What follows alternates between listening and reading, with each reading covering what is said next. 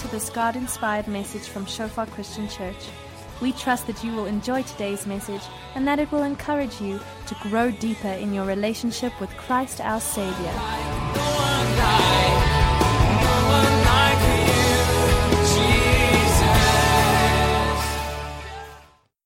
What I want to share with you this evening actually began with a testimony that Herman and Rudy and the guys gave a couple of weeks ago. You, were you, some, were any of you there in the service? Was in when was it? September. Um, when we were down at the Pastor Summit at Convergence, uh, and um, they'd been on a a holiday to Iran to go and climb a mountain for for tough guys, and um, God turned the holiday into a mission trip of sorts. And uh, they were just sharing about how, even though they hadn't gone with the intention of specifically reaching out, how God actually gave them many opportunities to do that. And, and I was, I remember listening to, to their um, testimonies on, you know, when I downloaded the podcast onto my phone. And I was just, I just enjoyed it so much. It was so encouraging, so powerful. And I was just so proud of them, you know, for the, just for the way they, they testified ab- about what the Lord had done. And um, uh, probably at least two or so weeks later, a lady in church called um, Lillian, some of you might know her, she's an older lady, a real intercessor, quite a strong prophetic gift and so on. She said to me, um, Do you realize that something started with that service? And, and she said it, it was like a wave, like a tsunami um, of testimony. And she said, anyone can get on that wave. And anyone who gets on that wave will be able to testify, and the Lord's going to do mighty things. And, and, and that wave has started. And, um, you know, I, uh, yesterday evening we had um, Lauren's book launch. Um, and, uh, oh, I think it's probably a first for us as a congregation, eh? Yeah, first fruit. Let's receive that as a first fruit. many books, many books still to come from people in this congregation. Amen. And um, it was all about testimony. I mean, the whole book is about, it's, it's basically 10 ladies, their testimonies of what God has done in their lives and how God has set them free. And um, at the end um, of, of the launch, Lauren asked me, you know, and, and, and she used the, on the little page she handed out, she used the scripture, Revelation 12, verse 11. Um, and they overcome him, they overcame him by the blood of the Lamb and by the word of their testimony and not loving their lives even unto death. and at the end, she sort of asked me, I was just, I was just a, um, you know, a guest there, you know, I, um, but she just asked me, you know, do you want to share anything or so? And she obviously, you know, sort of had a feeling there's something I have to share and pray. Um, and, and, at first I said, no, there's nothing specific. And then I remembered something that, you know, when, when, when, I'd actually read the scripture that the Lord just showed me, which I'll share with you um, a bit later. Um, and then I just prayed, and, and, I just remembered what Lillian said about that wave of testimony. And I just pray that God will, will release this wave of testimony and, and really um, yeah, that, that, that this book launch, which is a book about testimonies and a book of testimonies, will just be sort of the culmination of the release of these testimonies, of our testimonies, into Joburg and into the world. Um, and um, this morning, um, after church, Lillian came to me and, um, and she said to me, um, I, I can't remember all the details, but she said something like, the, you know, she woke up early in the morning, like one o'clock um, this morning, and, and the Lord just showed her, oh, why am I so loud?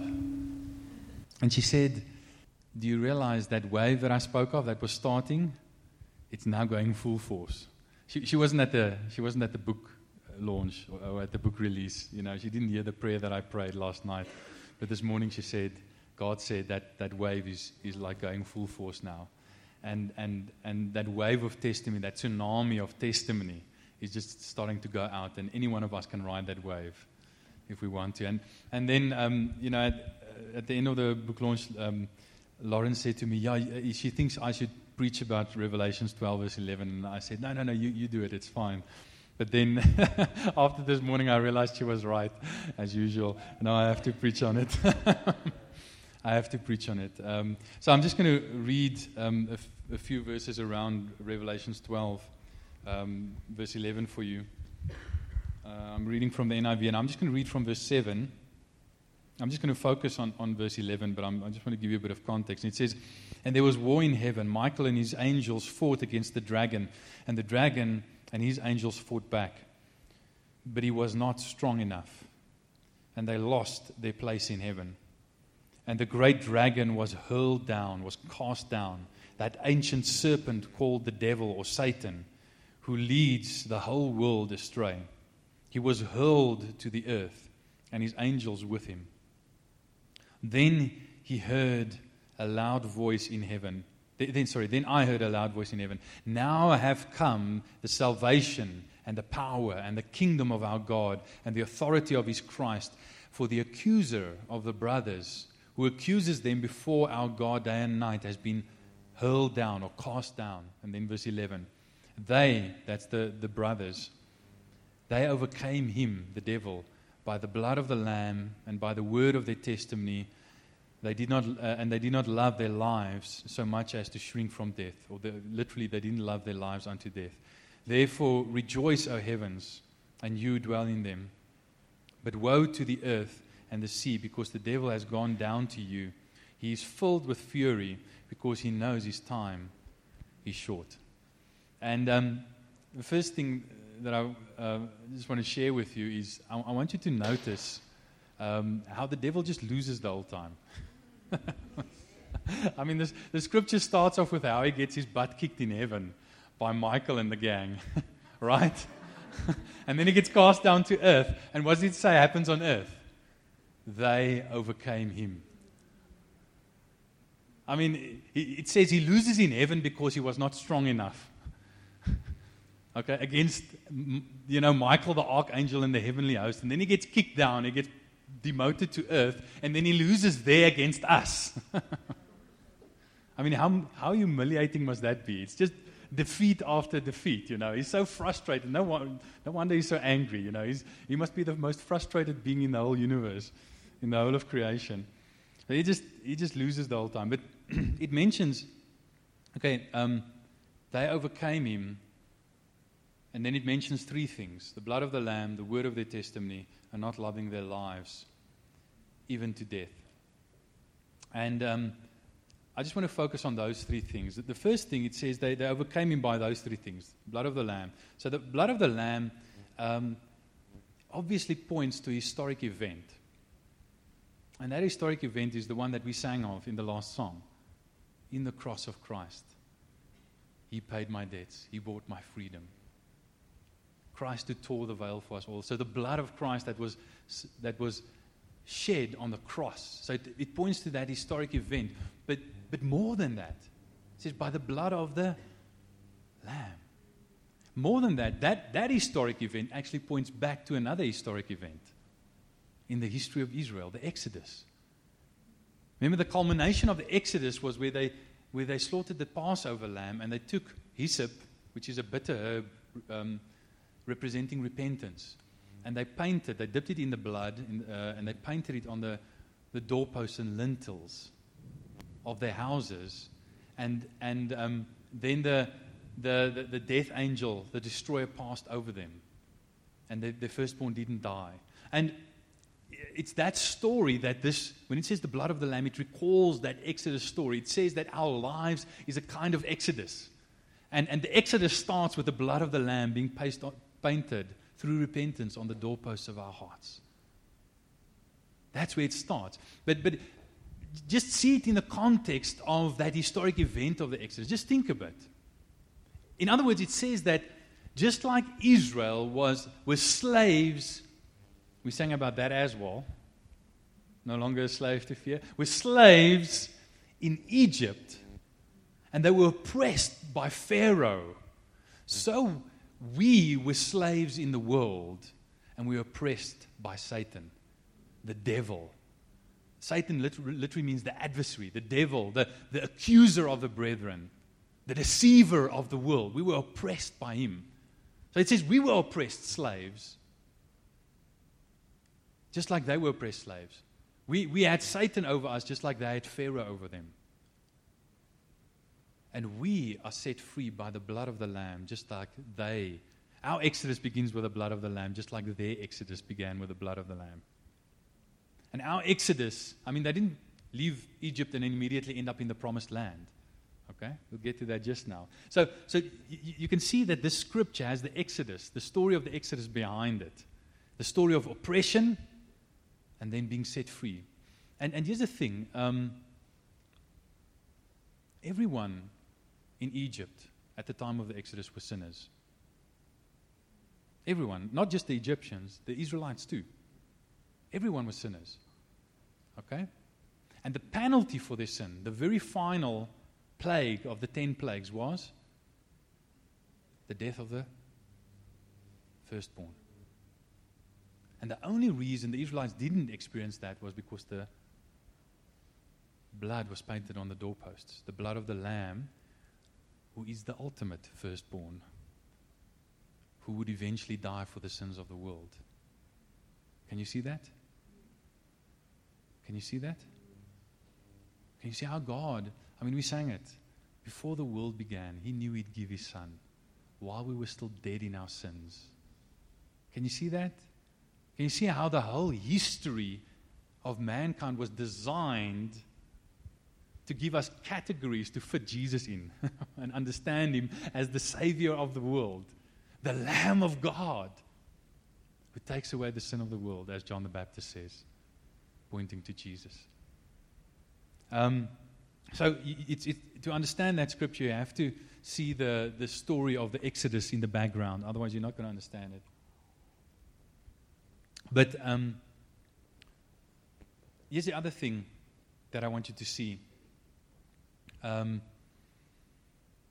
that just like the blood of the lamb had to be applied to the doorposts through hyssop, the doorposts of each um, house through hyssop, so the blood of the lamb has to be applied to the doorposts of our heart. Okay? So there's an objective reality, historic reality of the blood of the lamb being shed. But then there's the subjective experience of us applying it in our lives. Reinhard Bonnke always says, soap has been around for, thou- for thousands of years, and yet there are still dirty people in the world. The blood of the lamb has been around for thousands of years, and yet there are still guilty and condemned people in the world.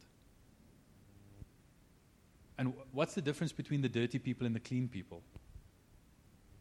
The application of the soap. And the same goes for the blood of the Lamb. So we have to apply it to, to, to our hearts. And then, so it says the blood of the Lamb, and that's that historic, that grand, ultimate historic reality of Jesus coming to die for our sins.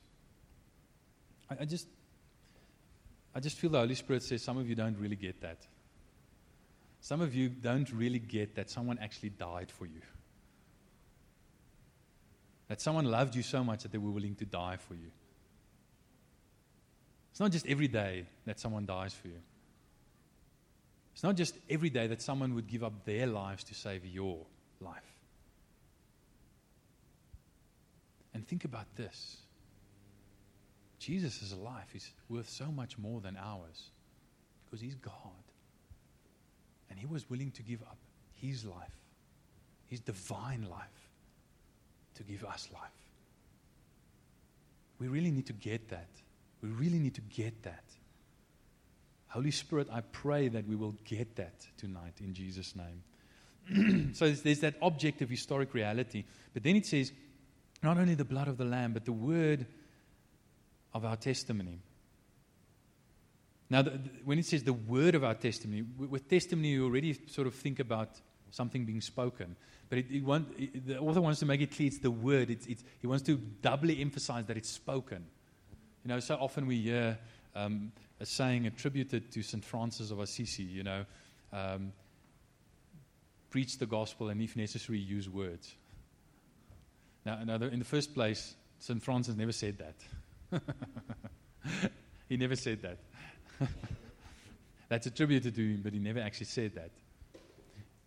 You cannot preach the gospel without words. Preach the gospel with words and add to it your lifestyle.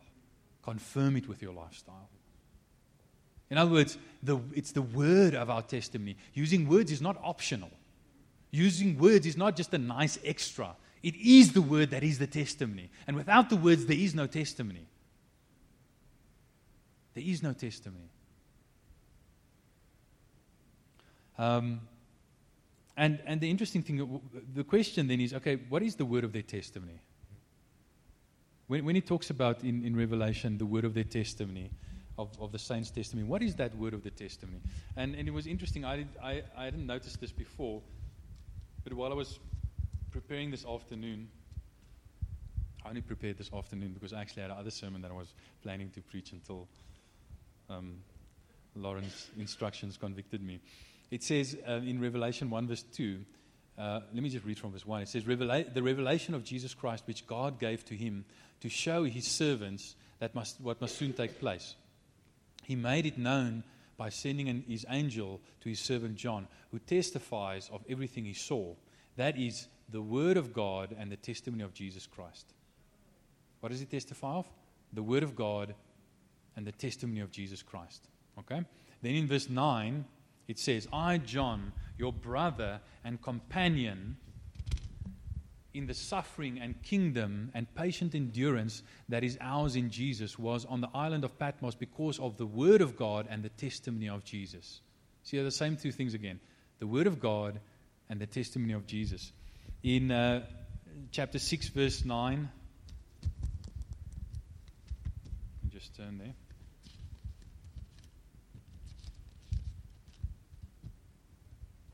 Revelation 6, verse 9 says, um, When he opened the fifth seal, I saw under the altar the souls of those who had been slain because of the word of God and the testimony they had maintained. Now you can imagine that testimony obviously is the same testimony, the testimony of Jesus. Uh, in chapter 12, verse 17, it says, um, Then the dragon was enraged at the woman and went off and, uh, to make war against the rest of her offspring, those who obey God's commands, the word of God, and hold to the testimony of Jesus. Okay? And then chapter 20, verse 4.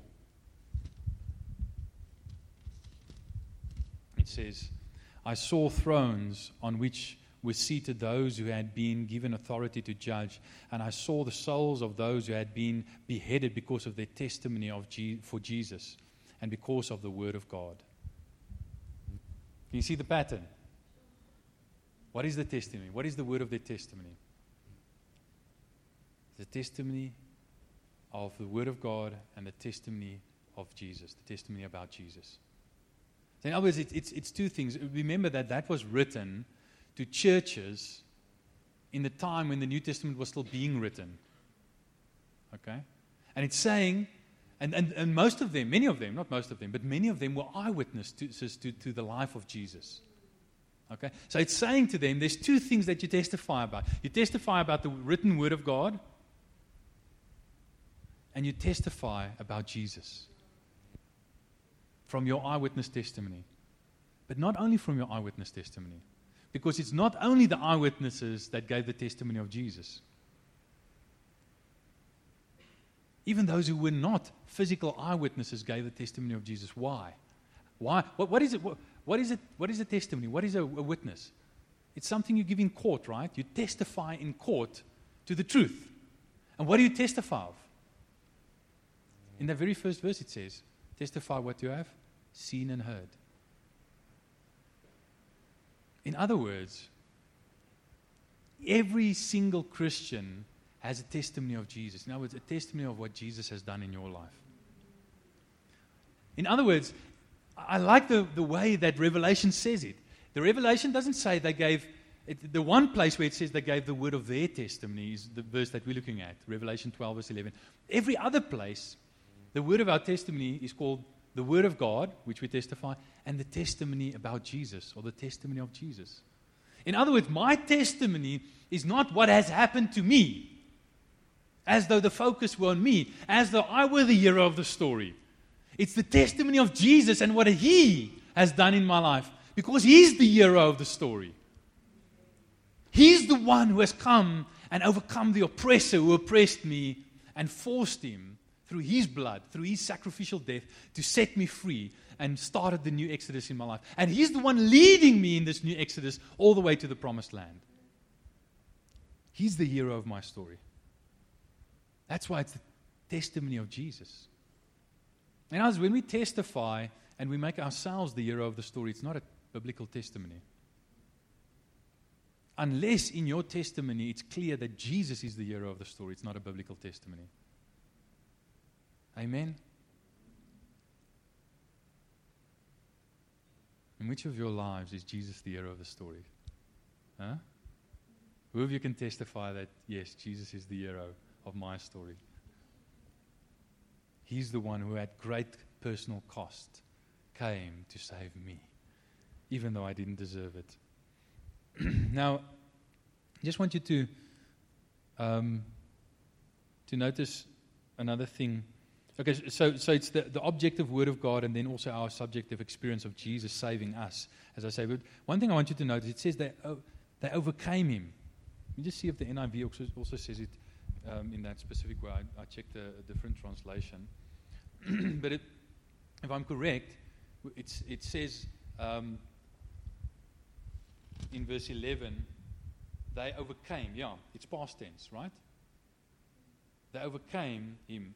Um, just if you look at the, at the previous verse, it says, For the accuser of the brothers who accuses. What the accusers is in present tense. Can you see that? The accusers is in the present tense. It's happening now and it's still going on. Okay? So Satan is busy accusing us. He's the accuser of them, busy accusing us. But it doesn't say we are busy overcoming him. You notice that? We're not busy overcoming. We have already overcome him. His defeat is in the past tense. Our overcoming, our victory is in the past tense. It's already happened. Isn't that amazing? And our testimony is just a testimony of how we have already overcome. We have not yet seen the full implementation of that overcoming. It's, it's already, but not yet. It's already been accomplished. It's not yet been fully applied. It's being applied, and one day it will be fully applied, but it's, it's already in the past tense. So they overcame him by the blood of the Lamb, the word of their testimony, and not loving their lives even unto death. Now, if life is an Exodus journey, if, if our Exodus started with the blood of the Lamb, and we are busy, and our life is, is like an Exodus journey out of Egypt towards the promised land, then what is the promised land for us?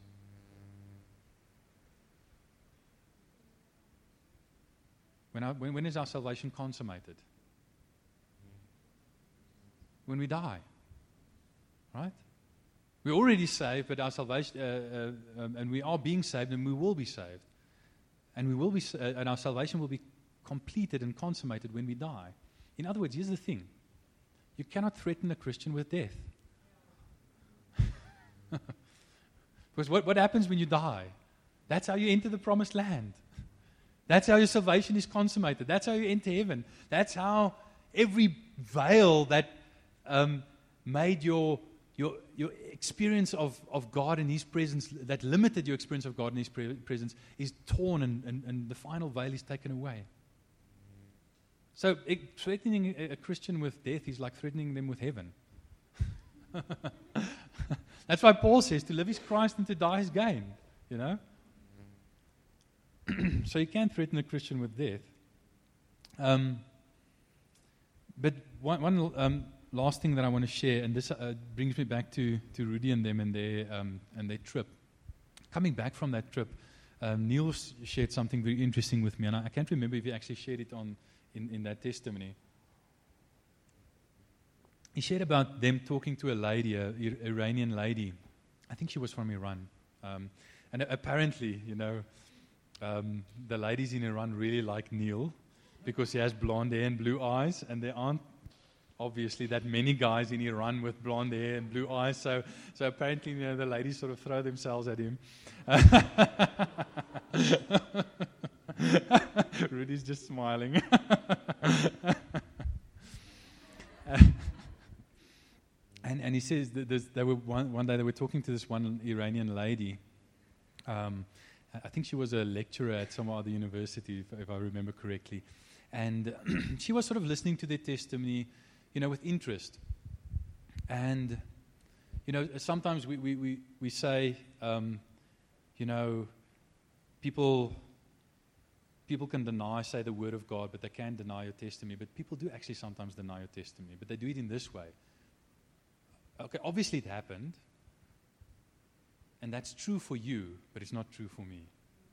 It applies to you, and I'm, I'm, I'm so happy for you. But what does that have to do with me? And, and that's how people often dismiss the word of our testimony. And that's why it's not only, only the subjective, because they say it's subjective, it's, it's your experience. You know? And that's great. I'm not denying it, but it's your experience. And that's why it's not only the subjective that's important, but also the objective. Not only the testimony about what Jesus did in your life, but also the Word of God. Because you cannot deny that historic reality of Jesus actually dying on the cross and rising again. That, that is important as well. It's actually both.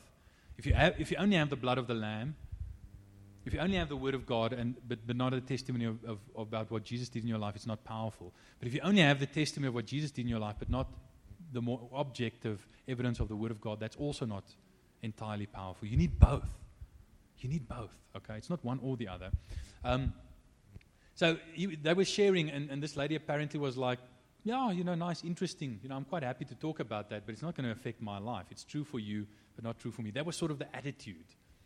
Until Neil and them shared with, with her, but, you know, as young men, you know, in our 20s or whatever, you know, as young Christians who believe in Jesus, who are followers of Jesus, we don't sleep around. You know, we don't just have sex with anyone. And she was like, What?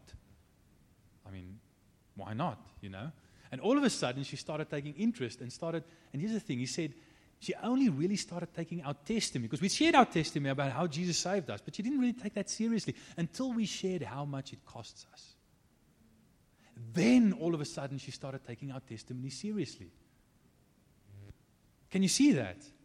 People will listen to your testimony quite happily because they'll listen with the attitude of it's true for you, but not true for me. It's true for you, and that's great, but it, it doesn't really affect my life. And, and, and it won't really affect them until they see, but it, hang on, you know, this really costs him something, and he's willing to pay that price. If he's willing to pay that price, this must be more serious and more powerful than I realize. And all of a sudden, she took, sat, up and took notice because they'd shared that it actually cost them something.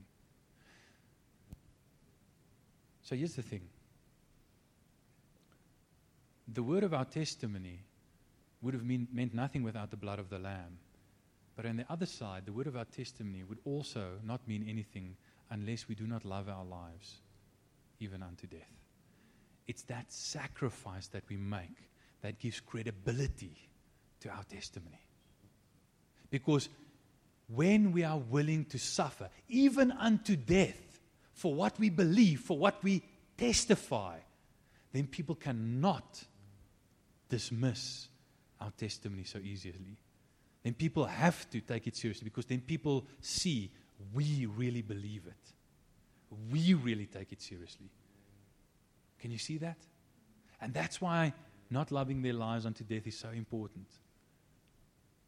That's why the early Christians changed the known world. I mean, I, I, often use this example because I just find it so um, amazing. You know, the, the city of Carthage, you know, at the resurrection of Jesus in 30 AD, had basically zero Christians. At 90 AD, almost about 60 years later, at the end of the um, first century, um, or no, at 100 AD, at, at, the end of the first, right at the end of the first century, it was 90% Christian. So, how did it go from being 0% Christian to being 90% Christian in 70 years? They did not love their lives even unto death. They really believed their testimony about Jesus, about the Word of God, and about Jesus, so much so that they were willing to die for it. And people looked at that and said, Wow, this is real. If they are willing to pay that price, then this must be real. and often we, as modern Christians, are not willing to pay hardly any price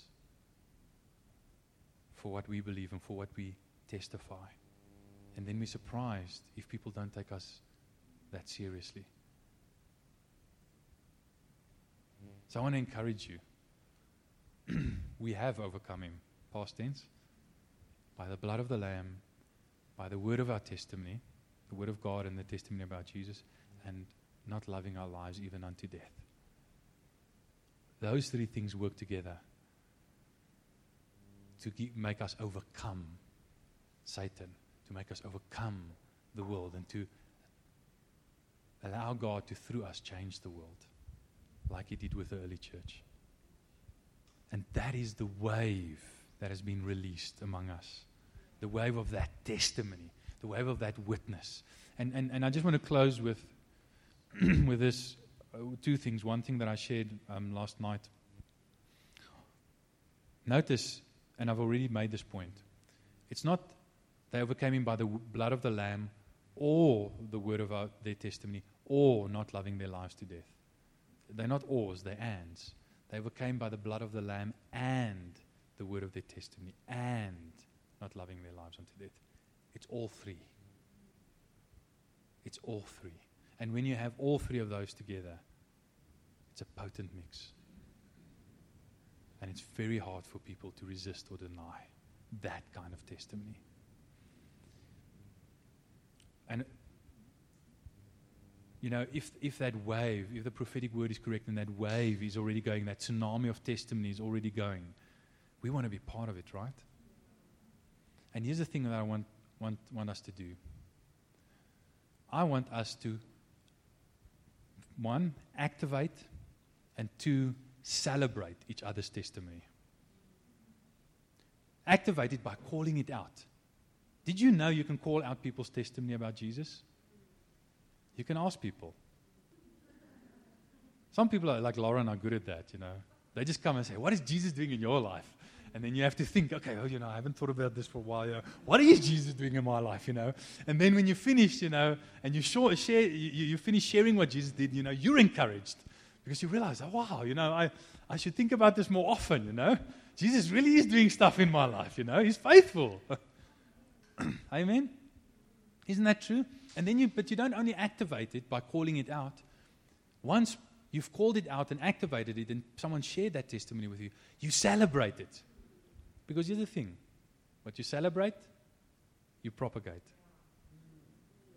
What you celebrate, you propagate. So we can help each other to serve that tsunami of testimony, right?